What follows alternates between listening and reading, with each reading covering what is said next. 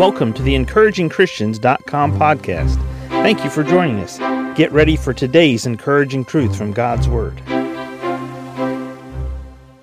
Colossians chapter 1, verse 3.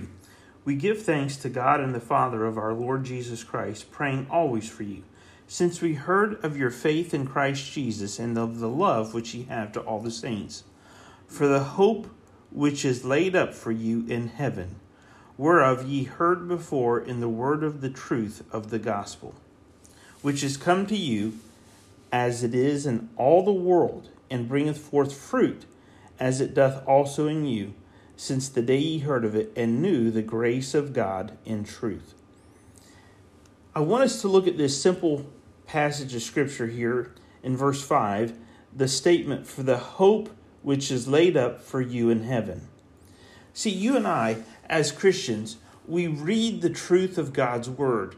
And although we didn't necessarily live during Jesus' day, we didn't get to see the Apostle Paul, we didn't get to experience some of these same principles and life truths, experiencing them firsthand, we, we experienced the hope of them. While the disciples, they were there when Jesus was crucified. They were there when he was taken away from them in the in the garden.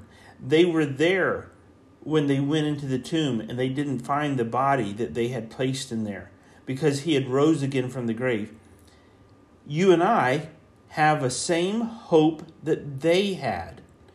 It's that same hope that's laid up for you and I in heaven. For the hope which is laid up for you in heaven, whereof ye heard before in the word of the truth of the gospel. So you and I have believed the same truth of the gospel. We have the same hope laid up for us in heaven. And we live by this hope.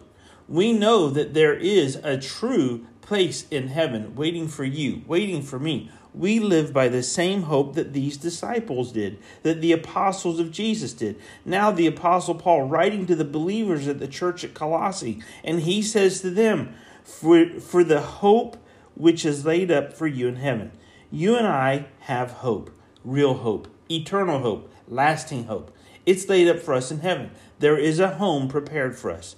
We have the gift of eternal life. And when we exit this body, our soul will be present from the body, will be absent from the body, and will be present with the Lord.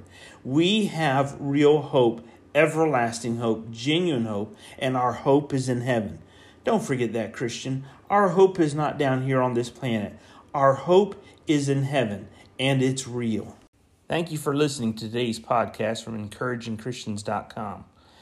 Please prayerfully consider supporting our ministry. If you would go to encouragingchristians.com, you can donate to our ministry, which would help us to evangelize as many places as this podcast can go around the world, as well as the printing of gospel tracts and ministering through counsel and the ministry of the word through our website. Please prayerfully consider giving and donating to this ministry. Thank you for joining us today for the encouragingchristians.com podcast. Please explore our website for more encouraging truths from God's Word.